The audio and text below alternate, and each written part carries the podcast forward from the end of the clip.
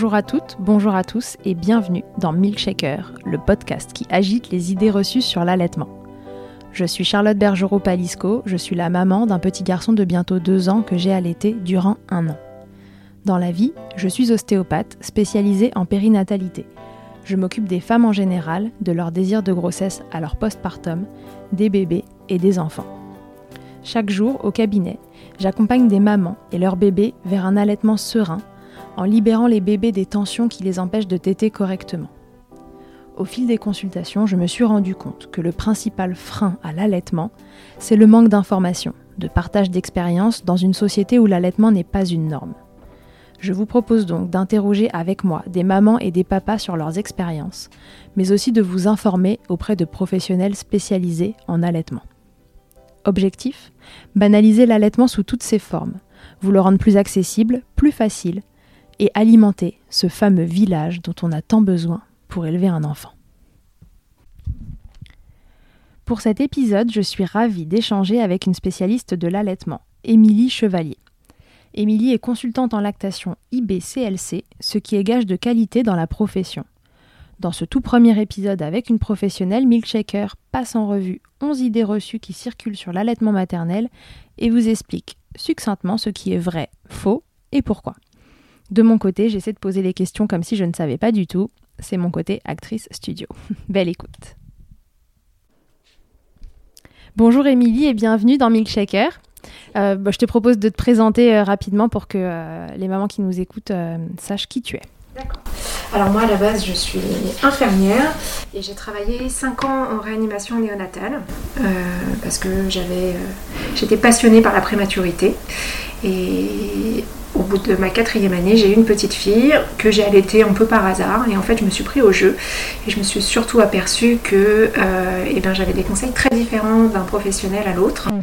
J'étais un petit peu perdue, j'ai trouvé beaucoup d'informations grâce à internet et je me suis dit que c'était pas tout à fait normal. Et du coup, bah, j'ai choisi d'en faire mon métier et c'est comme ça que je suis devenue consultante en lactation. Ok, super. Alors aujourd'hui, on a décidé euh, ensemble d'aborder euh, euh, les, grandes idées reçues qui circulent sur l'allaitement maternel, ce que tout le monde veut bien dire ou entendre et qui est comme, comme admis, et d'essayer d'en briser certaines ou d'en admettre d'autres. pourquoi c'était un sujet qui te tenait à cœur? Parce que c'est quelque chose qui revient énormément, qui est très ancré. Il y a, il y a des choses qui persistent beaucoup. Euh, et donc, que ça soit en préparation à l'allaitement ou même par la suite, c'est toujours quelque chose que j'ai plaisir à aborder euh, parce que je suis sûre qu'à un moment ou un autre, euh, bah, les mamans, elles auront entendu, elles auront entendu quelque chose en rapport avec ça. Ouais. Ok. Bon, alors on commence avec une question alimentation. il est assez commun de dire que les mamans allaitantes ne peuvent pas manger tout ce qu'elles veulent euh, parce que ça aurait un impact euh, sur euh, le système digestif ou, ou, leur bébé en général. Qu'est-ce que tu en penses Déjà, la première chose, c'est quand on allait, il faut vraiment se faire plaisir. Ok. C'est primordial. Bon, ça, c'est déjà une bonne information. Il faut continuer de se faire plaisir. Oui. Et voilà, il faut essayer de manger varié, mhm. de tout. Voilà. Mais le maître mot, c'est de se faire plaisir. Alors, souvent, les mamans, c'est marrant parce que enceintes, elles vont manger des aliments, par exemple, épicés. Et une fois allaitante, elle n'ose plus. Alors que le liquide amniotique, en fait, prend le goût et l'odeur de ce qu'on a mangé. Donc le bébé est déjà sensibilisé à, ce genre de goût. Il a déjà l'habitude d'avoir des goûts très différents dans le ventre. Exactement. Donc en fait, une fois qu'on allait, ben, ça ne posera pas de problème. D'accord. Mais alors, parlons par exemple des épices. Euh, outre l'aspect euh, du goût, mhm. est-ce que euh, on dit que les épices sur le système digestif, ça peut être un peu difficile à digérer Ça n'aura pas d'impact non plus? Alors, ça peut avoir un impact sur nous, puisque quand on mange les, épices, on les digère. Mhm. Donc effectivement, ça peut donner des maux d'estomac, etc. Mais il faut jamais oublier quelque chose qui est primordial, c'est que le lait est fabriqué à partir du sang et pas à partir du contenu de l'estomac de la maman. D'accord. Et donc il n'y a pas d'épices dans le sang, c'est ça? Et c'est là qu'on comprend que les protéines de ce qu'on mange, une fois digérées, passent dans notre sang. Mais du coup, ça va pas.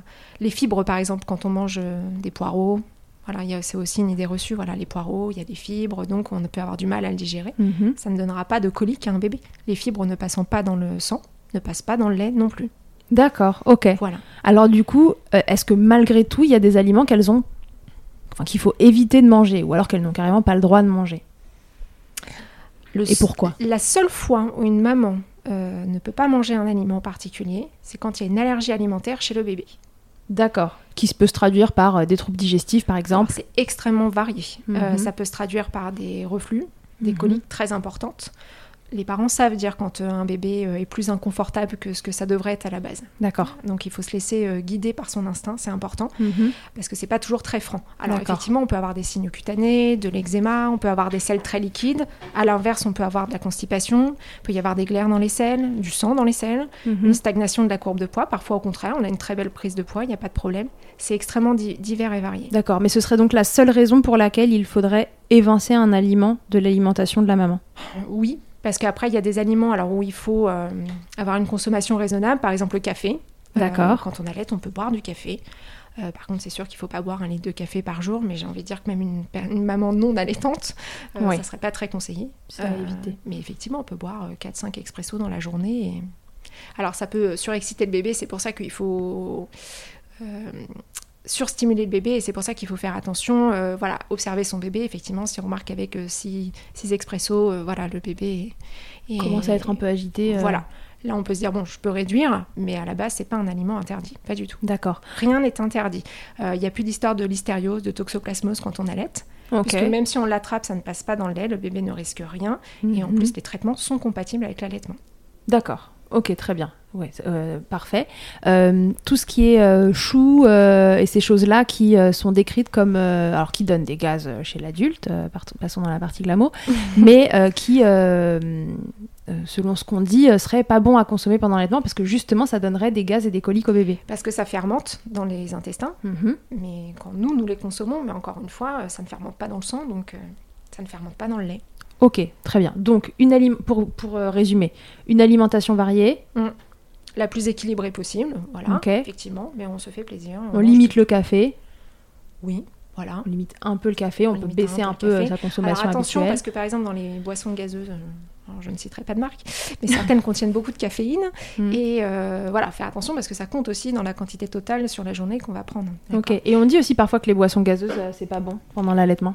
Pareil, c'est Encore une faux. fois, c'est pareil, les bulles, euh, les bulles des boissons gazeuses ne passent pas dans le sang, donc ça ne passe pas dans le lait. C'est toujours pareil. Ok, donc en gros, à la question, est-ce que je peux manger tout quand je suis enceinte? C'est oui, euh, sauf allergie. Et ça, en fait, c'est aussi euh, sur ces diagnostics médicaux derrière, etc. Bah, on observe son bébé et si effectivement on a un doute, faut pas hésiter à en parler à son médecin, à son pédiatre. Ok, alors passer la partie euh, alimentation euh, pure de, la maman, euh, il est commun de dire, et moi j'entends beaucoup ça avec des mamans qui ont eu un allaitement qui a été entre guillemets un échec à un moment, que leur lait n'était pas assez nourrissant. Oui, c'est quelque chose qui revient beaucoup. Dès qu'il y a un souci de prise de poids chez le bébé, enfin pas dès qu'il y a un souci de prise de poids, mais assez régulièrement, c'est ce qu'on entend. Votre lait n'est pas assez nourrissant, voire même j'ai déjà entendu, il faudrait le tester. Euh, ça n'a aucun intérêt. On peut tester le lait euh, pour savoir s'il est assez nourrissant. La composition, voilà, mais ça nous avancera pas grand-chose, puisqu'en fait on va vite s'apercevoir que le lait, il est très bien. Mhm. Est-ce Alors, qu'il y a euh, des cas euh, précis, euh, des, des pathologies où il pourrait ne pas être assez nourrissant ou non, même pas? Non, parce qu'on sait qu'une maman mal- malnutrie aura un lait euh, à un chouille après, aussi nourrissant que le nôtre euh, qui mangeons à notre faim. voilà. C'est peut-être elle qui va trinquer, mais certainement pas le lait euh, et Exactement. donc le bébé. L'idée, c'est que euh, le corps va puiser dans l'organisme, dans, les réserves de la maman, pour fabriquer un lait de bonne qualité. Donc il n'y aura pas de souci pour le bébé. Donc idée reçue totalement fausse. Oui, la seule chose où on peut effectivement euh, jouer un petit peu, c'est sur les graisses. C'est-à-dire, euh, ça ne modifiera pas la quantité de graisse dans le lait, par contre, on peut faire modifier un petit peu sa qualité. Donc en ciblant par exemple les acides gras essentiels, sont effectivement, euh, tout ce qui est source d'oméga 3, oméga 6, euh, le poisson par exemple, euh, euh, les frais coques, les amandes. euh, Voilà. D'accord, donc ça, ça va être des choses intéressantes à consommer euh, en revanche pendant l'allaitement. tout à fait. Pour améliorer la qualité, entre guillemets, enfin le, le- un lait à 100% parfait, quoi. Oui, on va dire ça. il est, pour moi, il est toujours parfait, le lait Il est toujours parfait. Et il sera plus que parfait encore si dans l'alimentation, c'est bien, euh, il y, a des- il y a des bons acides gras euh, essentiels. C'est ça, il sera toujours supérieur à du lait artificiel. Je veux dire, même une maman qui ne mangerait pas de manière équilibrée, faut pas culpabiliser d'avoir une alimentation qui n'est pas toujours parfaite. Voilà. Euh, parce le que, lait euh, le restera. Tout à fait. Ok, super. Bon, ça, c'est une super info. Donc, mesdames, si jamais on, vous vous entendez dire par qui euh, le veut bien, euh, votre belle-mère ou autre, que, que votre lait n'est pas assez nourrissant, et que d'ailleurs le sien n'était pas assez nourrissant, et que c'est pour ça qu'elle n'a pas pu vous allaiter ou allaiter votre mari, alors c'était faux. Elle a reçu une mauvaise information. Euh, idée reçue numéro 3, il faut boire, il faut, il faut boire beaucoup d'eau pour avoir beaucoup de lait. Est-ce que c'est vrai? Alors, euh, le lait est donc fabriqué à partir du sang, comme je disais avant. Et donc, forcément, dans le sang, il y a de l'eau. Et donc, c'est ce qui sert, effectivement, enfin, l'organisme va puiser euh, cette eau, en partie, pour fabriquer le lait. C'est vrai. Donc, quand on est déshydraté, effectivement, il pourrait y avoir un impact mhm. sur la quantité de lait. Mais bon, de manière générale, nous ne sommes pas déshydratés. Et donc, si on boit plus, qu'est-ce qui va se passer? Eh bien, on va aller beaucoup aux toilettes pour uriner. Voilà. Et c'est pas, c'est pas plus compliqué que ça, finalement. Oui. Voilà. Donc c'est vraiment, ça c'est une énorme idée reçue. C'est-à-dire que boire 4 litres d'eau par jour ne fera pas que vous aurez plus de lait. Ce qui compte prioritairement, c'est le drainage du sein. Plus les seins sont drainés régulièrement et plus ils sont bien et drainés efficacement, plus vous aurez du lait. Boire plus, bah, ça fera que voilà, vous irez plus, euh, plus aux toilettes, mais vous n'aurez pas plus de lait. Donc il faut boire à sa soif. C'est vrai qu'en début d'allaitement, avec les pics d'ocytocine, c'est juste hormonal. On peut, au moment où on donne le sein, avoir soif. Mhm. Ce qui va passer par la suite, mais on se fie à ses sensations. Buvez euh, ce que vous avez envie de boire en, termes de quantité. Voilà. D'accord. Alors du coup, j'ai une petite question, mais euh, je, parle pour moi. Euh, dans, mon allaitement à moi, j'avais énormément de lait quand, ça a démarré, voire un peu trop, et, c'était aussi un problème, parce que parfois avoir trop de lait est un problème aussi, on en parlera une autre fois. et quand je buvais beaucoup, euh, parce que je vous raconte ma vie, mais j'avais euh, une infection urinaire et donc du coup je buvais beaucoup euh, pour mhm. drainer les reins et la vessie. Mhm. j'avais l'impression que ça, ça, relançait complètement mon problème de, trop de lait, entre guillemets. Est-ce que c'était une imagination pour moi et que c'était juste là de façon concomitante à la, au moment où je buvais trop ou est-ce que sur certaines catégories de femmes ça peut quand même majorer une lactation? Non, à moins que vous manquiez d'hydratation. Voilà, euh, ça c'est possible du coup, euh, ce qui est peut-être d'ailleurs en lien avec une infection urinaire, parce que parfois l'infection urinaire est favorisée par le fait qu'on ne boit pas beaucoup. Ouais. Donc c'est peut-être ça. D'accord, ok. Bon, enfin normalement, il n'y a pas besoin de boire plus d'eau que ça. Non, pour, euh, il ne faut pas se forcer à boire de l'eau. Voilà, ça sert à rien de, boire 5 litres d'eau dans la journée. Prévoir un, petit verre d'eau, un thé au moment où vous allaitez, parce qu'effectivement avec l'ocytocine, voilà. Et puis, mais juste à l'envie. Tout à fait. Ok, très bien. Alors, euh, quatrième question. Euh, je crois que c'est le truc qu'on entend euh, le plus quand il y a un souci au démarrage de l'allaitement, que ce soit un bébé qui prenne pas assez de poids, que ce soit tout ce qu'on veut. Enfin, en tout cas, il y, a un problème. c'est un, peu toujours la faute de l'allaitement d'ailleurs dans les premiers temps. Mais la phrase qu'on entend le plus, alors avec des mamans qui, qui ont déjà un enfant et qui n'ont pas réussi à allaiter, c'est je n'avais pas assez de lait. Donc après le lait pas assez nourrissant, je n'ai pas assez de lait. Je crois qu'elle revient en top de liste celle-ci. C'est quand même la numéro 1. On l'a mise en numéro 4 mais ça aurait pu être la numéro 1. Je n'ai pas assez de lait, que se passe-t-il? Alors, rares sont les mamans qui à la base ont une hypolactation. C'est hypolactation, une, lactation pas assez importante. Hypo dans les termes médicaux, c'est hypo c'est pas assez, hyper c'est trop. C'est ça. Donc c'est rare. Alors il y a des causes, l'hypoplasie, euh, des troubles hormonaux importants par exemple, mhm. euh, une réduction mammaire, parce que malheureusement bah, parfois le chirurgien va être euh, obligé de, faire une cicatrice, c'est-à-dire au niveau autour de l'aréole, il va sectionner des canaux. Donc mhm. effectivement, ça peut avoir un impact. Alors c'est pas obligé. Par exemple les ovaires, ce qu'on appelle les ovaires polykystiques, qui est mhm. un trouble de la fertilité chez la femme, mhm. euh, qui entraîne un trouble de la fertilité, euh, peut entraîner des hypolactations, mais ce n'est pas sûr dès le départ. Donc, il faut surtout pas que les mamans se disent j'ai tel ou tel souci, c'est sûr et certain, je ne pourrai pas allaiter. En fait, déjà, il faut essayer. C'est juste un facteur de risque. De, de, banquer un peu de lait. Exactement. Mais il faut voir ce qui se passe. J'ai déjà eu une maman avec une réduction mammaire. D'ailleurs, à la maternité, on lui avait dit que euh, elle ne pourrait pas allaiter totalement et on lui a demandé de donner des compléments tout de suite. J'ai revu cette maman au bout d'un mois. Pourquoi? Parce qu'elle était en hyperlactation. Elle débordait de lait. D'accord. Ce qui était assez comique vu le démarrage. Oui.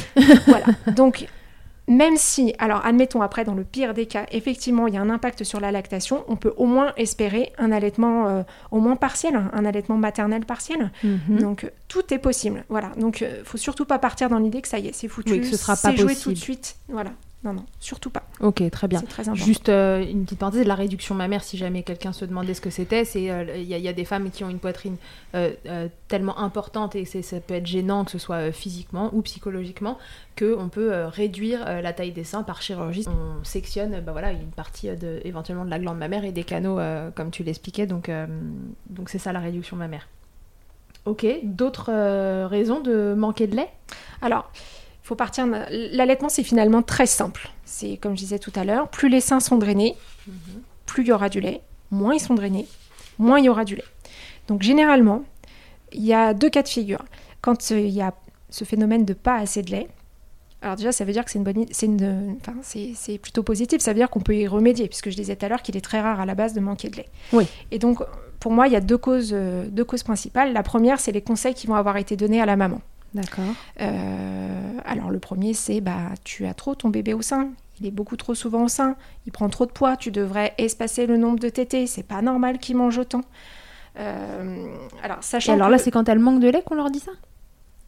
Non, on va leur dire à la base ton bébé tout se passe bien. Et on va dire à la maman ton bébé euh, vraiment à chaque fois que je viens Ah, ton bébé est tout le temps au sein ou alors on- un professionnel de santé malheureusement on peut l'entendre également euh, mais il va prendre votre sein pour une tétine c'est pas une bonne idée Euh, voilà il faut vraiment qu'il y ait un espace entre les tétés c'est ça qui va lui donner mal au ventre ou des reflux D'accord, donc ça, c'est- enfin, le- du coup, le fait de moins faire téter son bébé sous ces conseils-là peut engendrer un manque de lait. oui Parce que le sein sera plus assez drainé Exactement. et donc ne produira plus assez. alors sachant qu'il y a des tétés ce qu'on appelle des tétés nutritives Mhm. qui vont apporter prioritairement le lait pour euh, le, le côté nutritif.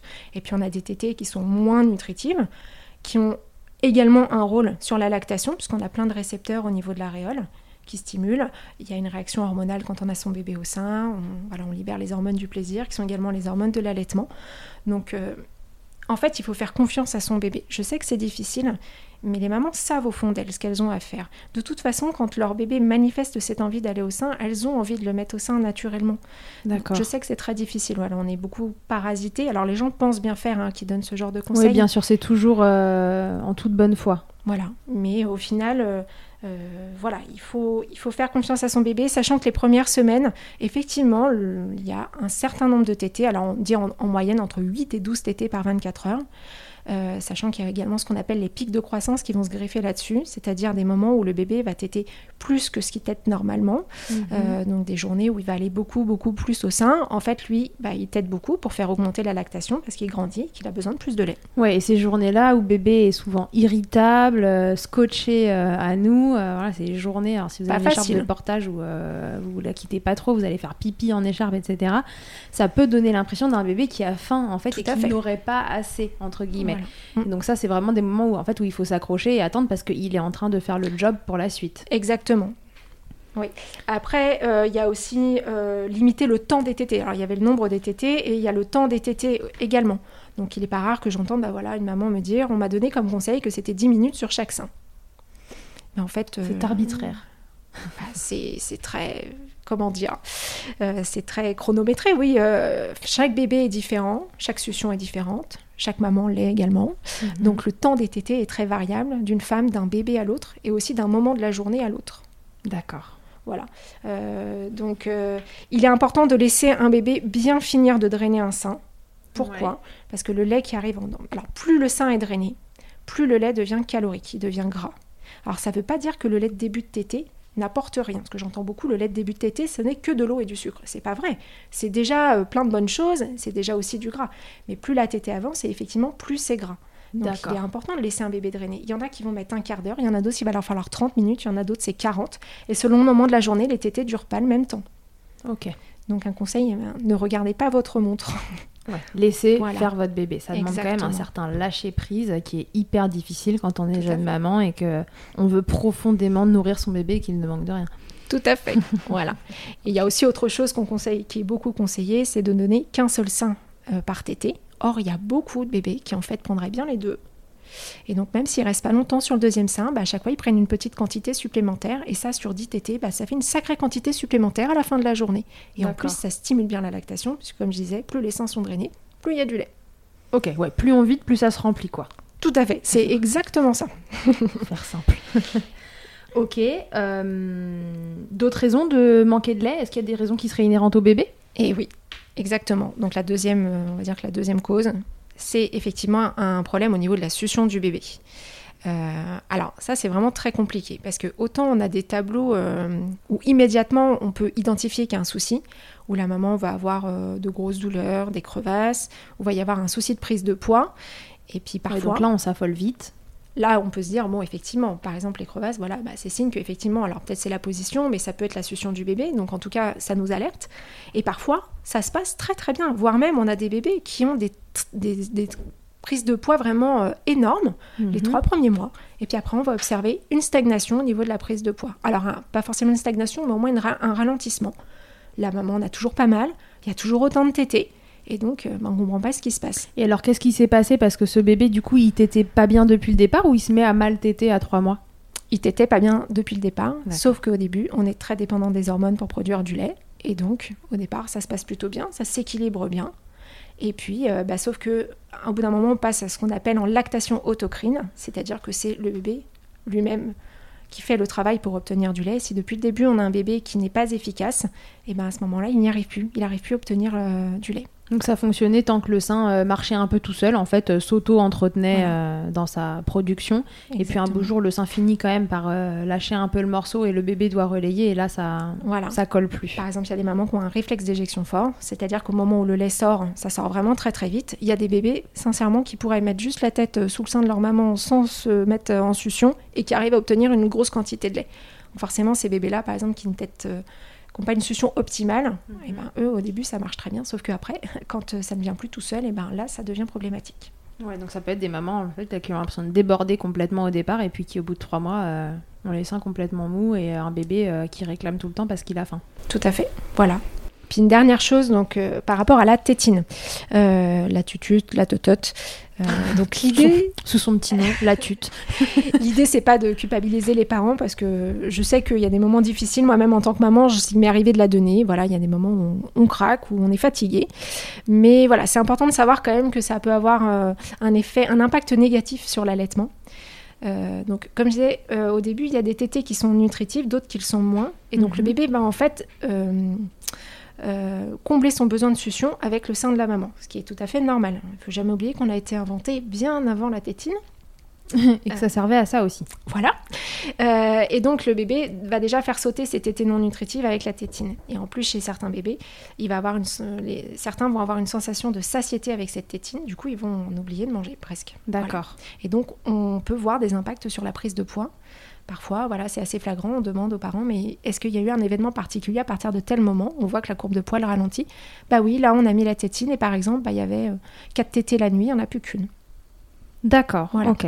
Donc, euh, quand votre belle-mère, j'ai rien contre les belles-mères, hein, j'adore ma belle-mère, en plus si elle m'écoute un jour, je, je- je l'adore et elle m'a jamais dit ça, mais si votre belle-mère, votre euh, belle-tante ou euh, grand-tati, euh, ceci, cela, vous dit, il prend ton sein pour une tétine, tu devrais pas le laisser téter toute la journée, Et ben, il faut pas l'écouter. faut pas l'écouter. Il on faut dit- vous écouter que vous. on dit oui, vous, oui, est-ce que on- vous voulez bien euh, avec votre bébé C'est ça. Ok, super. Euh, on passe euh, à la question suivante. Euh, allaiter, ça fait mal et c'est normal, au moins dans les premiers temps. Est-ce que tu peux répondre à cette question C'est pareil, là je crois qu'on est sur le numéro 2. hein, c'est quand on veut allaiter, on a toujours une copine pour nous dire C'est ça. mais il paraît que ça fait hyper mal. D'ailleurs, moi, mon premier, ça a été horrible. J'ai eu deux crevasses et, et j'ai eu hyper mal pendant trois mois jusqu'à ce que j'arrête. Et d'ailleurs, je sais même pas comment j'ai tenu trois mois. Qu'est-ce que qu'est-ce qu'on peut répondre à cette copine si jamais un jour elle en a un deuxième Bah, que ça serait bien de voir quelqu'un qui serait formé à l'allaitement. ça serait une bonne idée pour faire un point et voir ce qui ne va pas. Alors les premiers jours, peut y avoir une petite sensibilité en début de tétée. C'est normal, c'est hormonal, ça reste une sensibilité. C'est-à-dire qu'on ne doit pas en avoir les larmes aux yeux, ça ne doit pas amener des On crevasses. ne doit pas serrer les dents Non. euh, Non, pour ça. non, non, non. Euh, vraiment pas. Donc ça dure quelques jours, voilà, c'est vraiment au début de tétée, ça dure quelques secondes et après c'est fini. Et normalement, euh, c'est bon, on n'a plus mal. Enfin, on n'a plus mal, on n'a plus cette sensation euh, un peu désagréable en début de tétée. Voilà. Donc l'allaitement n'est pas censé faire mal Non, du tout. l'allaitement n'est pas censé faire mal. Et autre petite idée reçue parmi cette grosse idée reçue, euh, c'est pas parce que le bébé tète trop souvent qu'il fait mal à sa maman. Oui. Un bébé qui tète bien pourrait rester 24 heures sur 24 au sein, j'exagère, mais il ne ferait pas mal à sa maman s'il tète correctement et qu'il est bien positionné. Ouais, donc le coup de il tète tellement bien euh, qu'il vous fait mal, euh, il tète tellement bien et tellement fort que qu'il vous fait des crevasses, Ah bah c'est assez non quoi. Parce que moi, les gens qui disent ça, j'ai envie de leur répondre, mais allons à l'extrême. Eh ben, mettez plus votre bébé au sein, puis vous verrez que vous n'aurez plus mal. oui, bon ça c'est un peu embêtant pour la lactation là. Ah bah, c'est sûr. mais voilà, si on veut aller à l'extrême, donc si euh, la maman elle a des douleurs, c'est important de se poser des questions. Qu'est-ce qui va pas? Euh, Il faut est-ce chercher que- la cause Est-ce que ma position est bonne? Euh, Est-ce que Ouais, euh, numéro mon- un les positions. les positions Parce que parfois ça tient un peu de choses. Voilà. Ouais. Et nous, quand on allait, maman, forcément, on n'a pas un œil extérieur, on ne se voit pas allaiter. Hmm. Donc c'est important de demander à un professionnel, par exemple en maternité, une sage-femme, une auxiliaire de périculture, une péricultrice, euh, voilà, juste deux secondes. Est-ce que vous pouvez regarder ma position? Est-ce qu'il y a quelque chose qui vous paraît euh, euh, qu'on pourrait améliorer Voilà, c'est vraiment intéressant de demander. Euh, après, ça peut venir effectivement d'un problème de succion au niveau du bébé. Mhm. La peau trop fragile chez la maman, c'est pareil, ça, n'existe pas. Ouais, c'est j'ai les, peaux de la peau des seins fragiles, euh, ça ça va pas. Mon sein il est mal formé, euh, mon bébé arrive pas à le prendre, il me fait mal. euh, non, Non. Fausse idée reçue. Fausse Enfin, idée. idée reçue. Nous sommes, euh, fausse. nous sommes faites pour allaiter à la base. Nous sommes des mammifères. Ouais. Nos bébés euh, sont faits pour Qu'importe la forme et le, du sein et le, le style de peau, euh, on, on est adapté pour allaiter. Voilà, donc il faut aller, il faut aller rechercher une cause. C'est vraiment très très important euh, parce que si on a mal, bah consciemment ou inconsciemment, on va en venir à espacer les tétés, peut-être les raccourcir, euh, et puis au bout d'un moment, voilà, la fatigue euh, s'ajoutant, euh, la baisse des hormones, etc., la douleur, au bout d'un moment, elle devient insupportable. Et Ouais, ouais. Ça se comprend. Donc c'est important d'avoir quelqu'un pour vous aider à trouver la cause du problème. Donc c'est là qu'il faut absolument contacter des consultantes en lactation comme toi, IBCLC exemple, euh, voilà. de préférence, euh, parce que euh, une association sur l'allaitement, euh, euh, une sage-femme qui, qui a des bonnes bases en allaitement, qui n'est pas forcément consultante, mais qui, euh, qui, voilà, qui est intéressée par ça et qui, euh, qui, qui pourra vraiment vous apporter un soutien et une solution. Alors notamment en termes de solutions, ce qu'on voit beaucoup actuellement, c'est les bouts de sein. Ouais, sont- c'est vraiment très fréquent. Moi, je reçois beaucoup de mamans au cabinet Ouais. à qui on a posé, entre guillemets, euh, des bouts de sein euh, pour essayer de, de limiter la douleur. Est-ce que c'est intéressant? Est-ce que c'est une solution pérenne? Très Non. clairement, non. C'est clair. comme si vous aviez de la fièvre et vous preniez du paracétamol. Voilà, vous avez, ça fait une semaine que vous avez de la fièvre. Ouais, ça vous fait du prenez bien. du paracétamol, vous n'avez plus de fièvre. C'est très bien. N'empêche que à la base, il y a bien une raison pour laquelle vous avez de la fièvre. Une infection, euh, euh, un virus, enfin quoi, n'importe quoi. Mais en tout cas, il y a forcément une raison. Donc les bouts de sein, pour moi, c'est pareil. C'est-à-dire qu'on on les met en place, d'accord, mais on n'a pas réglé le problème de base. Pourquoi est-ce qu'il y avait des crevasses? Et ça, c'est embêtant parce que si par exemple le bébé tète, euh, pas bien, eh bien d'accord, on a mis les bouts de sein, donc la maman n'a plus mal, n'empêche qu'au bout, on a toujours un bébé qui tète pas bien. Et Ouais. donc, il va mal stimuler, qui va peut-être pas prendre assez de, de lait, qui va peut-être in- induire une baisse de lactation chez la maman, etc. etc. Oui, le bébé n'est pas un virus qui s'en va tout seul euh, au bout d'une Euh, semaine. malheureusement, non. Et les bouts de sein reste. euh, ont un effet secondaire, euh, c'est que euh, eh ben, ça entraîne, alors pas toujours immédiatement, mais en tout cas dans les semaines qui vont suivre, ça peut entraîner une baisse de lactation. D'accord. Même si le bébé tète bien, par parce que celle-là, c'est pas tout à fait pareil. Le sein n'est pas stimulé pareil par un bébé sur un bout de sein que. euh, Exactement. Voilà. Donc disons que les bouts de sein, alors je ne dis pas qu'il faut pas en mettre. Euh, si une maman est à deux doigts de lâcher l'allaitement parce qu'elle a vraiment Oui. très très mal, C'est une solution temporaire. c'est une solution temporaire. Je préfère voir une maman allaiter avec des bouts de sein que pas d'allaitement du tout. Donc pourquoi pas, mais c'est une aide vraiment temporaire. Donc moi je dis toujours aux mamans, les bouts de sein c'est comme un, un bon ami. Ça vient, il est là, il nous aide, mais c'est bien qu'il tape pas l'incruste. Donc en gros, à un bout d'un moment, on doit chercher à le retirer. Ok. Super. Le bout de sein, c'est comme un bon ami. Elle restera celle-ci. Euh, on passe à la question d'après. C'est bon? Sur Oui. euh, le allaiter, ça fait mal et c'est normal. De toute façon, on y reviendra dans d'autres épisodes. hein, les douleurs de démarrage d'allaitement, c'est quand même un, un gros, gros sujet. Mais c'était pour dire que déjà, si on a compris que c'était pas normal, on est déjà avancé. L'allaitement maternel, c'est fatigant. Alors ça, c'est pareil, c'est quand même un truc qu'on entend régulièrement. Alors moi qui ai allaité pendant un an et qui pff, était exténué pour mille autres raisons, euh, c'était toujours la faute de mon fils et du fait qu'il tétait encore euh, à 11 mois qui faisait que j'étais crevée et que j'étais euh, et que j'avais perdu du poids, etc. Alors là, l'allaitement maternel, ça fatigue. Alors j'ai plutôt envie de dire que c'est le fait d'avoir un, un nouveau-né qui fatigue. oui, c'est clair.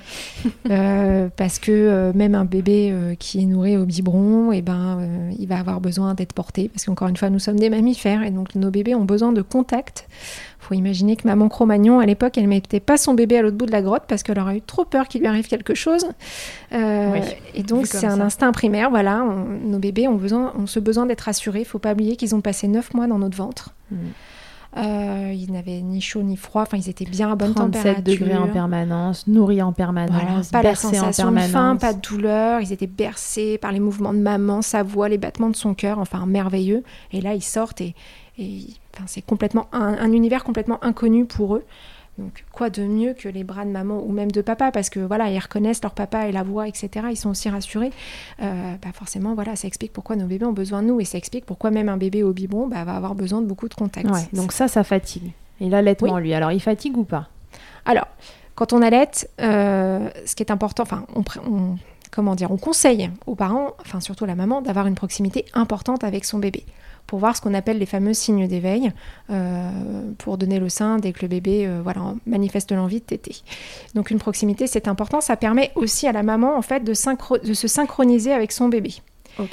D'ailleurs, c'est, enfin, moi, ça m'est déjà arrivé, c'est assez incroyable. C'est-à-dire que vous allez vous réveiller, mais peut-être quelques secondes avant que le bébé se réveille. Euh, donc vraiment, les cycles de sommeil vont se, vont se, se, caler en même temps. Donc déjà à ce niveau-là, voilà, on n'est pas réveillé au milieu d'une grosse phase de sommeil. Euh, il y a aussi autre chose, c'est que quand on allait, on va libérer donc des hormones, notamment la prolactine, l'ocytocine, qui sont des hormones apaisantes, mhm. relaxantes et qui vont nous aider à, à, nous rendormir assez rapidement. Ah, donc c'est plutôt euh, plus facile de se rendormir alors après avoir donné le sein qu'après avoir donné un biberon? Exactement.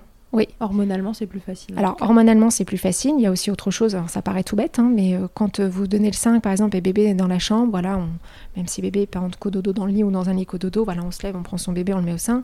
Là, faut imaginer, il faut se lever, allumer la lumière, préparer le biberon, le faire chauffer. Mettre la bonne dose de 5 fois les 30 ou 3 fois. Oh et faire Ce les qui réveille beaucoup plus. Là, se vous tromper, la lumière. recommencer. Voilà, exactement.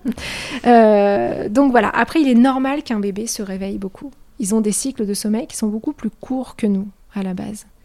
Donc déjà, partant de ce constat-là, il est normal qu'un bébé voilà, ait des nuits hachées au début, mhm. enfin même un peu par la suite d'ailleurs. C'est toujours pas fini chez hein.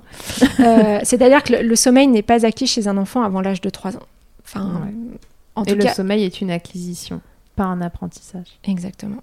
Enfin, ça, ça fera l'objet pareil d'un autre épisode. Le sommeil, c'est voilà, c'est-à-dire qu'on peut très bien avoir un bébé. Alors on dit toujours faire ses nuits. D'ailleurs, c'est très marrant comme terme parce qu'ils font leur nuit, pas les nôtres, oui. Ils font pas les nôtres malheureusement d'ailleurs, mais ils font pas les nôtres. Donc un enfant qui par exemple va faire, euh, je ne sais pas. 8 euh, heures d'affilée, peut-être à deux mois, bah, peut-être a 4 mois, il les fera plus. Parce que la moindre chose peut, euh, peut raccourcir les nuits. Ils sont malades. La maladie, une poussée dentaire, un vaccin, un, gros changement dans la vie du bébé, un inconfort. Enfin, il y a mille et une raisons. La reprise du travail de, la maman et le bébé va avoir envie de retrouver sa maman pour un petit câlin et se rassurer.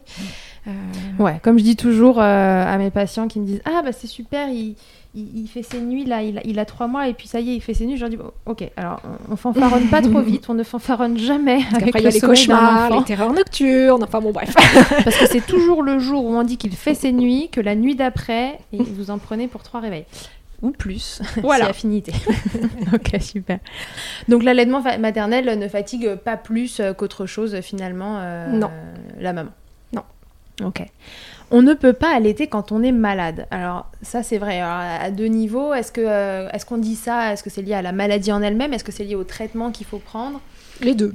Je dirais les deux. J'entends ça à cause de ces deux, choses-là. Mhm. Alors, il est très rare que, la maman ne puisse pas allaiter quand elle est malade. C'est vraiment des choses très précises. Et encore, ça dépend des pays. Donc, je ne vais pas rentrer dans les détails parce que c'est, c'est vraiment... globalement Globalement, on peut allaiter en ayant la grippe, en ayant une gastroentérite, en ayant le Covid-19. Voilà, c'est important de le dire. Et est-ce que c'est mieux d'allaiter quand on est malade alors Si on prend la question à l'inverse? Alors oui, il n'est pas du tout recommandé euh, d'arrêter l'allaitement à ce moment-là. Mhm. Euh, alors pourquoi? Parce que déjà, il y a souvent une période d'incubation, plus ou moins longue selon les maladies, mhm. où de toute façon, on peut, on peut potentiellement être contagieux et donc on n'a pas pris de précautions particulières avec son bébé. donc, on a peut-être déjà contaminé son bébé avant d'avoir les bah symptômes. Oui, le mal est peut-être déjà fait, donc Déjà, il y a ça. Euh, la deuxième chose, c'est que le, le, lait ne va pas contaminer le bébé. Mhm. D'accord Et puis surtout, c'est que la maman, elle va produire des anticorps pour se défendre, et ces anticorps vont passer dans son lait. Donc le bébé, il va se soigner peut-être plus facilement en buvant du lait maternel. On peut observer deux choses, soit le bébé va pas du tout être malade, soit il va être malade, mais peut-être moins longtemps et moins fortement que ce que ça aurait dû être à la base s'il n'avait pas été allaité. Ok. Oui, donc en fait, on peut très bien allaiter quand on est malade. Et alors, au sujet des traitements qu'on prend quand on est malade, ah, ça c'est hyper, commun aussi d'entendre une maman dire euh, j'ai eu tel truc, j'ai pris tel traitement et c'était pas. Enfin, on m'a dit que je pouvais pas continuer d'allaiter. J'ai eu ça aussi euh, avec. euh, j'ai été opérée, donc du coup, j'ai pas pu euh, Mhm. allaiter parce qu'on m'a donné tel traitement après. Est-ce est-ce que à chaque fois qu'on a un traitement, c'est incompatible euh, Qu'est-ce qu'on peut Alors, faire pour. euh, pour Quand on est malade, on a le droit de se, soi- se soigner même quand on allaite. Et ça, c'est important. c'est hyper important parce que, par exemple, un truc peut-être tout bête, c'est euh, l'abcès dentaire. Je dis ça parce que c'est quelque chose qui revient assez souvent, je sais pas pourquoi, mais voilà. L'abcès dentaire, où on se dit, bon, c'est pas grave, tant pis, j'ai une infection, je devrais avoir des antibiotiques, mais bon, j'allaite, donc non. Bah, par exemple, un abcès dentaire euh, peut dégénérer et malheureusement, ça peut, ça peut s'aggraver. Et donc là, euh, pour le coup, oui, il y aura plus d'allaitement, mais parce que la maman sera peut-être euh, euh, hospitalisée pour une longue période. Alors, on va pas faire le pire des scénarios, mais en tout cas, ça pourrait devenir franchement grave pour la maman. Et là, il sera même plus question d'allaitement. Oui. Ouais, donc il faut se soigner, il faut pas Non. procrastiner avec la santé parce qu'on est en train d'allaiter et qu'on a peur qu'on nous dise d'arrêter. Il faut prendre soin de soi et euh, il faut pas hésiter à consulter son médecin, sa sage-femme, pour, pour voir si on nécessite ou pas un traitement. Beaucoup de traitements sont compatibles avec l'allaitement. Mhm. Il faut savoir que les laboratoires font jamais euh, ou très rarement des tests sur les femmes enceintes et allaitantes parce que ça coûte très cher. c'est pas une population sur laquelle on teste parce qu'on n'a pas envie d'aller faire des Bah tests non. sur eux en plus. Non, Ouais. très clairement non. Euh, donc il y a donc c'est pour ça que sur la majorité des notices vous avez euh, euh, soit des conseillers en cas d'allaitement et de Ouais. grossesse ou alors demander conseil à votre médecin ou votre pharmacien. Mais Voilà, qu'il y a quand de même des endroits où on peut mieux se renseigner du coup que ces notices de Oui, médicaments très facilement en plus. Donc il y a des sites internet, il Oui. notamment le CRAT, Mhm. C-R-A-T, Ouais. euh, qui est fait par l'hôpital Trousseau, donc c'est très sérieux. Euh, voilà, donc vous tapez le nom du médicament, c'est très simple, et vous allez savoir si c'est compatible avec euh, la grossesse, avec l'allaitement, s'il y a des, hum, des choses particulières à savoir au niveau de la durée du traitement, le dosage. Bref, tout y est indiqué. Si le traitement n'est pas compatible avec l'allaitement, c'est génial parce qu'en plus, il vous donne une alternative. Donc, par exemple, moi je dis toujours aux mamans, vous allez chez le médecin. Si le médecin vous dit, voilà, je vous donne tel traitement, c'est pas compatible avec l'allaitement, eh ben, n'hésitez pas à lui dire, est-ce que vous avez regardé sur le CRAT Comme ça, s'il connaît, il va regarder, il aura une alternative de traitement. S'il connaît pas, bah voilà, vous Comme lui ça, il connaît. Bah voilà. Super. Et ça en fait un de plus d'informés. Alors il y a Ilactantia aussi. Euh, après, il y a aussi les lactariums qui sont là pour ça. On, a- on ne le sait pas toujours, mais il ne faut pas hésiter à les contacter. Et euh, il y a quelqu'un qui répondra volontiers à votre question euh, concernant un médicament, un examen à passer euh, médical, une Ok, anesthésie, donc le etc. fait, joue ce rôle d'information. Oui. Le lactarium, c'est l'endroit où aussi on collecte du lait quand les femmes font des dons de lait. Pareil, on en parlera dans, dans un épisode 2. Euh, et euh, visiblement, ils font aussi euh, de l'information Oui. sur ces sujets-là. Oui. Donc, il ne faut pas hésiter à les, à Parce les que contacter. Parfois, c'est vrai qu'il est plus rassurant de l'entendre directement de la bouche de quelqu'un que sur un site internet. Et donc, appeler le Donc lactarium. effectivement, il ne euh, faut pas hésiter. Voilà, vous les embêterez pas, au contraire. Ok. Idée reçue euh, numéro 8. euh, une femme ayant une petite poitrine ne pourra pas allaiter. Alors, moi, je connais déjà la réponse parce que euh, j'ai juste pas de poitrine et Ah je débordais. Donc, nous sommes à deux en ce moment, la- les preuves vivantes que cette affirmation est complètement fausse, voire même que ça peut être le problème inverse. Alors, raconte-nous, Émilie. Alors, la taille des seins, ça dépend du tissu graisseux. Et en fait, le lait n'est pas fabriqué à partir du tissu graisseux. Ah, le pouvoir aux petites poitrines. Voilà. Ça y est. on- Donc, euh, petit sein euh, ne signifie pas petite quantité, ne signifie pas mauvais lait, ne signifie pas allaitement écourté, pas du tout. Euh, donc, chaque femme possède une glande mammaire, normalement, qui est divisée à peu près entre 4, enfin, qui possède entre 4 et 18 lobes. Donc, en fait, pour faire très simple, il faut imaginer qu'on a une grappe de raisin dans le sein. Et chaque sympa. raisin est un petit lobe, est une petite réserve, on va dire ça comme ça. Donc, euh, chaque femme a un nombre de raisins différent et une grosseur de raisin différente aussi. Euh, donc euh, voilà, ça dépend du, enfin c'est différent entre chaque femme, c'est même différent d'un sein à l'autre parce qu'on a toujours une Ouais. petite asymétrie, d'accord? D'ailleurs, il y a beaucoup de mamans qui s'en aperçoivent au moment où elles tirent leur lait. Ouais, on tire souvent plus d'un sein euh, que de voilà, l'autre. ouais. et ce n'est pas, ça signifie pas forcément un problème. D'accord, Voilà. c'est classique. Voilà, exactement. C'est pour ça que d'ailleurs, petit aparté, il ne faut pas utiliser le tire-lait trop tôt sur un allaitement parce que justement, on peut se faire peur, inutilement. D'accord. Voilà. Ok. Ce sera l'objet d'un autre épisode. Exactement. On va pas rentrer dans, le, dans, les détails. ok, c'est une information. Mettez-la dans un coin de votre tête, on en reparlera. Et donc chaque femme a une capacité de stockage, hein, c'est pas très joli, mais bon, c'est le terme, une capacité oh, de stockage différente. pas joli. Et donc si on a une petite capacité de stockage, qu'est-ce qui va se passer? Et eh ben, on aura un bébé qui ira plus souvent au sein. Tout simplement. Il reviendra plus souvent à la source. Sachant qu'en plus, ces petits raisins mhm. euh, vont se remplir plus ou moins vite selon le moment de la journée. D'accord. Euh, c'est-à-dire, euh, ils se remplissent très vite plutôt en milieu de nuit. C'est pour ça que le matin, on a vraiment la sensation d'avoir les seins qui débordent de lait. Mhm. Et ils se remplissent très lentement le soir, ce qui explique qu'on a les seins très mous et qu'on a un bébé qui a besoin d'aller beaucoup au sein parce qu'une fois que les raisins sont vides, il n'y a pas de problème, il y a du lait qui est toujours produit en continu. Mais du coup, il coule beaucoup moins vite et le bébé va devoir téter beaucoup plus de fois et beaucoup plus longtemps pour obtenir une certaine quantité. Ok, d'accord. Donc c'est ça qui explique que... Euh, les fameuses tétées groupées du soir. Voilà, les tétées groupées du soir et puis la variation entre un bébé qui, à 4 mois, euh, tète 5 euh, fois par jour et celui qui tète encore 12, quoi. Mm. Ok, on a, tout dit sur cette question-là? Oui. Ok.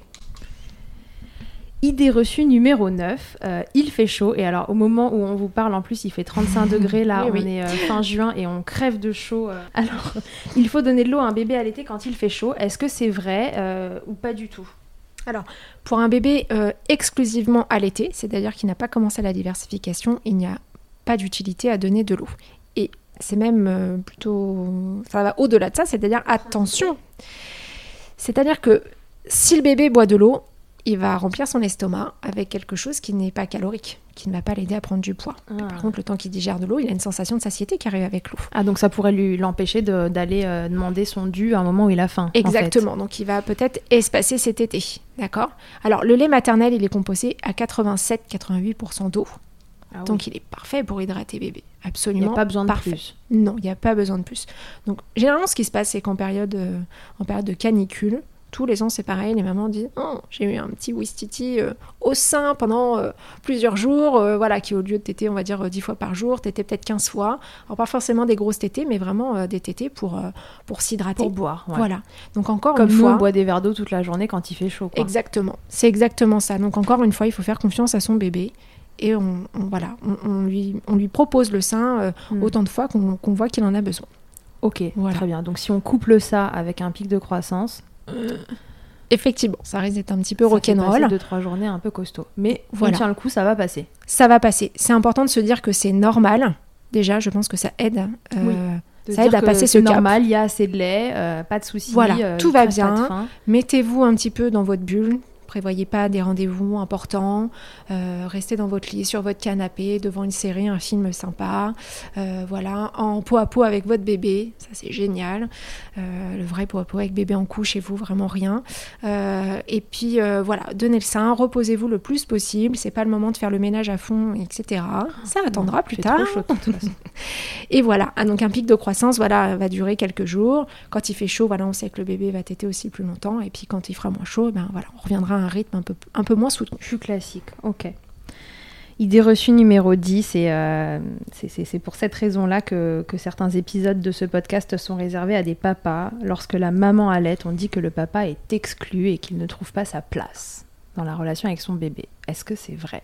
Qu'est-ce que... Alors, D'où ça sort et pourquoi on dit ça? Déjà, moi je pense que l'allaitement, ce n'est pas qu'une histoire de bonne femme, contrairement à ce qui peut être dit et pensé. L'allaitement, c'est une danse à trois la mhm. maman, le bébé et joli ça. le papa. L'allaitement, c'est une danse à trois. Voilà. Donc il faut qu'il y ait un, équilibre avec ça. Le papa, il a une place primordiale. Ils sont super importants, les papas. Euh, ils ont un rôle protecteur pour la maman, le bébé. Euh, les papas ne se rendent pas compte à quel point euh, la, réussite d'un allaitement dépend aussi d'eux. et de l'aide ah, et du soutien qu'ils vont apporter. L'allaitement dépend d'eux, oui. c'est intéressant. Oui, oui, oui, j'en suis, j'en suis vraiment persuadée. Et il faut aussi pas oublier qu'un enfant, un bébé, ce n'est pas qu'un tube digestif. Alors, j'aime pas trop ce terme, je trouve pas joli, mais c'est vrai, ce n'est pas qu'un tube digestif. Un bébé, ça ne se contente pas de manger, dormir. Voilà, c'est ce qu'on disait, mais il y a des dizaines et des dizaines d'années, mhm. on a évolué quand même. Oui, on disait aussi que les bébés n'avaient pas mal et que. Bon un bébé, ce n'est pas que l'alimentation. Un bébé, il va avoir besoin d'être porté. Un papa, ça peut faire du portage, ça peut faire du pot à pot. Allez-y, faites-vous plaisir. Euh, un bébé a besoin d'être donc porté, d'être promené, euh, a besoin qu'on le distrait, qu'on le fasse rire, a besoin d'être lavé. Euh, il a, besoin de tant d'autres choses que de manger. Mais oui. Et puis euh, voilà, euh, euh, papa peut aussi prendre soin de sa femme quand elle allait, la prendre dans ses bras, lui préparer un petit quelque chose à boire ou à manger pour qu'elle ah soit bien, l'aider à s'installer. On se rend pas compte, mais quand on a eu une césarienne, on a une grosse épisiotomie, voilà, on galère, bah voilà, papa il va être là à côté pour aider le coussin, etc. Ouais, du coup, il est aussi important que maman qui est en train de oh, donner le sein parce qu'il permet à maman de donner le sein finalement. Exactement. Ouais, il est vraiment très très important ce papa. Donc euh, voilà, il faut vraiment.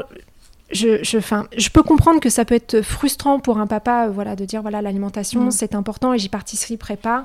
Je peux comprendre, mais c'est pas vrai. Il y participera, mais d'une autre manière. Avec un intermédiaire, mais il y participe. Voilà. Et pleinement. Après, bah, viendra le temps de la diversification parce qu'un enfant, ça grandit vite, ça change trop vite. Et donc la diversification arrivera, alimentaire, et là le papa pourra s'en donner à cœur joie, faire lui-même ses purées ou ses compotes, ou donner et ou donner. Euh, voilà, donc euh, le moment de lui donner à manger viendra. Voilà. Et en attendant, euh, bah voilà, il, entoure la maman, il la soutient et puis il peut faire plein d'autres choses avec son bébé. Exactement. Je fais un petit clin d'œil en passant à mon mari euh, qui euh, m'a amené mes verres d'eau parce que je ne pensais jamais à prendre mon verre d'eau à côté de moi dans les démarrages d'allaitement et j'avais hyper soif. Et à chaque fois que je commençais, donc je commençais à allaiter et puis au bout de 30 secondes, je disais ah, bah, je, prendrais bien un petit verre d'eau. il a joué le jeu tout ce temps. et, et, mais voilà, je pense qu'en effet, c'est tout à fait possible pour un papa de, trouver une place. Peut-être pas celle qu'on imagine au premier abord, parce qu'on s'imagine toujours que le premier truc à faire pour un enfant, c'est le nourrir. Et puis je crois qu'en tant que parent, profondément, on veut nourrir nos gamins. Mmh. On veut qu'ils manquent de rien, et donc ça passe beaucoup euh, par l'alimentation. Mais euh, il n'y a pas que ça, et euh, la nourriture, elle n'est pas que, bah, pas que physique, elle est aussi affective, mmh, et, tout à fait. c'est tout aussi, voire même plus important. Oui. Euh, dernière question, euh, dans les euh, idées reçues autour de l'allaitement, parce que pareil, très fréquemment, une maman enceinte, est-ce que vous avez prévu d'allaiter Ah oui, oui, j'aimerais bien, mais bon, je reprends le travail à deux mois et demi, donc je pense que je l'allaiterai un mois et demi, deux mois, et puis après j'arrêterai parce que, bah voilà, après je reprends le travail. Est-ce que reprise du travail rime vraiment avec arrêt de l'allaitement? Pas forcément. Alors, après, moi, je trouve que c'est toujours important de demander à la maman qu'est-ce qu'elle veut faire. Oui. Parce qu'il y a ce qu'on peut et puis il y a aussi ce qu'on veut. Bien sûr. Et on a le droit de se dire, euh, voilà, bah, moi j'allaite mon enfant tant que je, suis à la maison en congé maternité ou même avec un petit congé parental, mhm. admettons. Mais je n'ai pas envie. Fois, voilà, je n'ai pas envie de tirer mon lait sur mon lieu de travail. Voilà, ça sera derrière moi et voilà. Donc, il n'y a pas de souci. Toute durée d'allaitement est importante même si elle est très courte. Mm. C'est-à-dire qu'une femme qui a envie d'allaiter, par exemple, juste sur la période où elle est en maternité, et eh ben, on doit l'encourager et l'aider à réaliser son souhait. Parce que c'est déjà énorme et ça apporte déjà plein de bonnes choses à son bébé. D'accord? Donc voilà, reprise du travail, ça, peut signifier un arrêt si la maman le veut. Après, si elle veut continuer à allaiter, voilà, il faut savoir que euh, la loi est de votre côté, mesdames, et que vous avez le droit à une heure par jour pour tirer votre lait et ou allaiter votre bébé.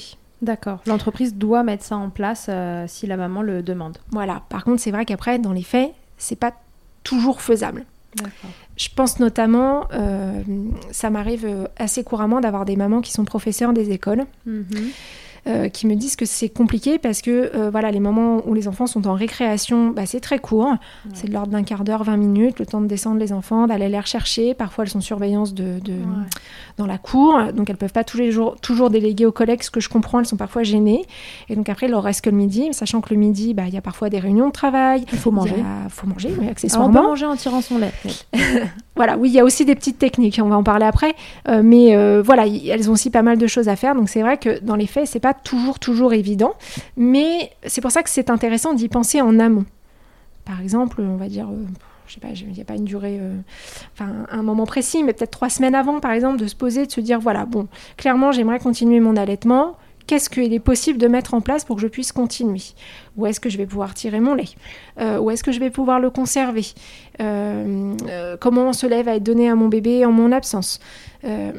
Voilà, il faut, il faut juste se poser, y réfléchir. Ça demande une petite organisation, une petite logistique. Ouais, et là, c'est vrai que c'est intéressant si on n'est pas renseigné du tout. Euh, pareil, hein, de, de, contacter une consultante pour faire euh, une consultation autour de, de, la reprise du travail parce qu'il y a, y a quand même plein d'astuces mmh. pour maintenir la lactation ou l'arrêter. La, ou la, l'arrêter parce qu'encore une fois, c'est vraiment au bon vouloir euh, des mamans et du trio qui, qui dansent. Les sages-femmes aussi sont d'une grande aide par rapport à ça. Au moment où on va les voir, par exemple, pour la rééducation du périnée, parfois ça correspond un petit peu au moment où on va reprendre.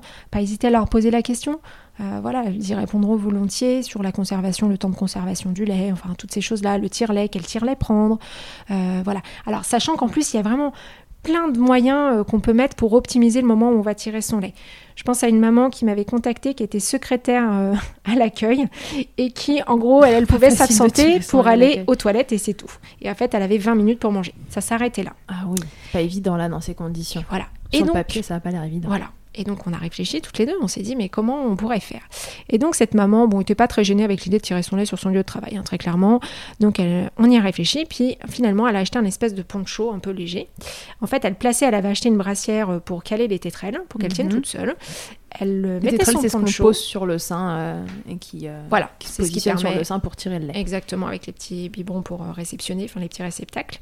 Et donc elle mettait cette tétrelle avec cette petite brassière pas besoin de tenir les tétrelles. Elle mettait son poncho comme ça personne ne voyait rien. Alors on entendait un petit peu le bruit du tire-lait mais elles s'en fichaient complètement. Ils sont de plus en plus silencieux. Et elle disait voilà bah il y a même certaines personnes c'est ce qu'elle m'a dit par la suite je sais même pas s'il y en a qui se sont rendus compte que j'étais en train de tirer mon lait en fait. Ouais bah ouais hein, ça peut être carrément camouflé voilà. et donc voilà donc, euh, donc euh, du coup, elle tirait son lait ni à la pause ni rien. Euh, non, et du coup, elle tirait très souvent. Donc, elle amenait une bonne stimulation. Donc, c'est génial. Elle avait une bonne quantité de lait. Et en plus, elle n'était pas préoccupée par les quantités qui coulaient, du coup. Ce qui est pas plus mal. Et oui, ce qui parfois n'est pas plus mal, parce que c'est vrai que quand on tire son lait, il y a toujours une espèce de pression de qu'est-ce qui va ah tomber dans ce foutu biberon. Exactement. et bon, c'est tout ce que le stress n'est pour le coup pas l'ami de l'allaitement. Et surtout, le tire-lait n'est jamais représentatif de, la, votre lactation. Non, parce que aucun tire-lait n'arrivera jamais à la cheville de votre bébé. Qui t'aide bien. Qui t'aide bien. oui, qu'un bébé qui t'aide bien. Mais même qui t'aide pas bien, parce que j'ai envie de dire qu'il y a quelque chose que le tire-lait ne pourra jamais reproduire, c'est le lien affectif qu'on a avec son enfant. On n'est pas amoureux de son tire-lait. C'est pas faux. Voilà. ok, super. Euh, est-ce qu'on aurait oublié quelque chose? Je ne pense pas. Non. Je pense avoir fait le tour. Alors après, des idées reçues, il y en a, il y en a encore euh, plein. Hein. Ouais, on pourra faire un, deuxième épisode juste sur les idées reçues. On va s'arrêter là pour aujourd'hui pour pas que ce soit euh, euh, trop long et parce qu'il y a déjà une somme d'informations incalculable, mais, mais, avec grand plaisir pour se refaire un épisode autour des, des, idées reçues sur l'allaitement maternel qui sont mon, mon, cheval de bataille. bon, bah parfait, on a fait le tour.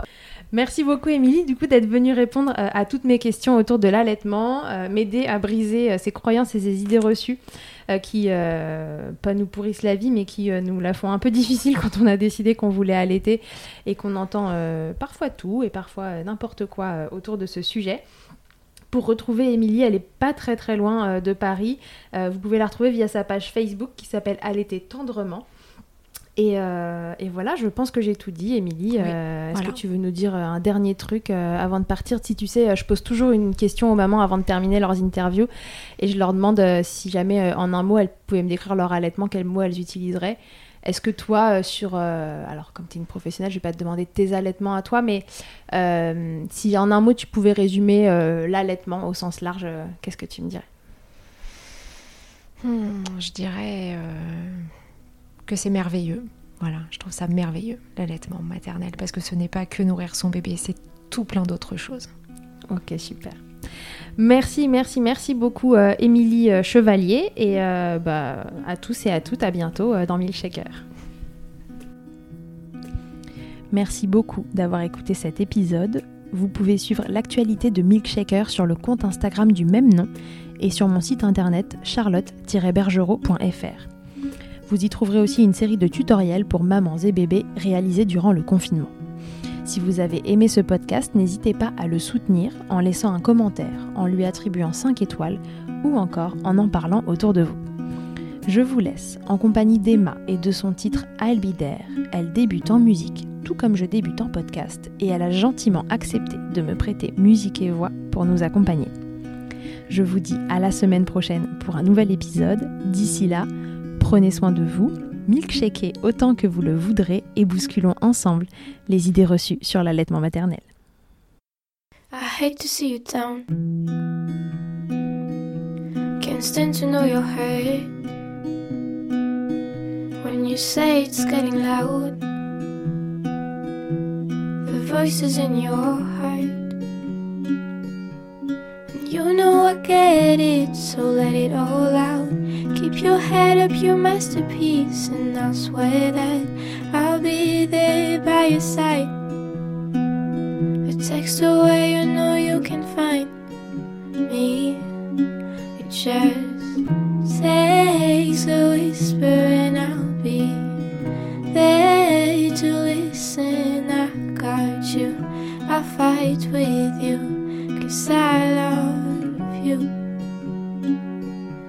I'll be there.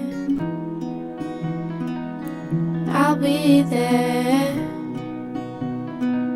Oh, I'll be there. I'll be there.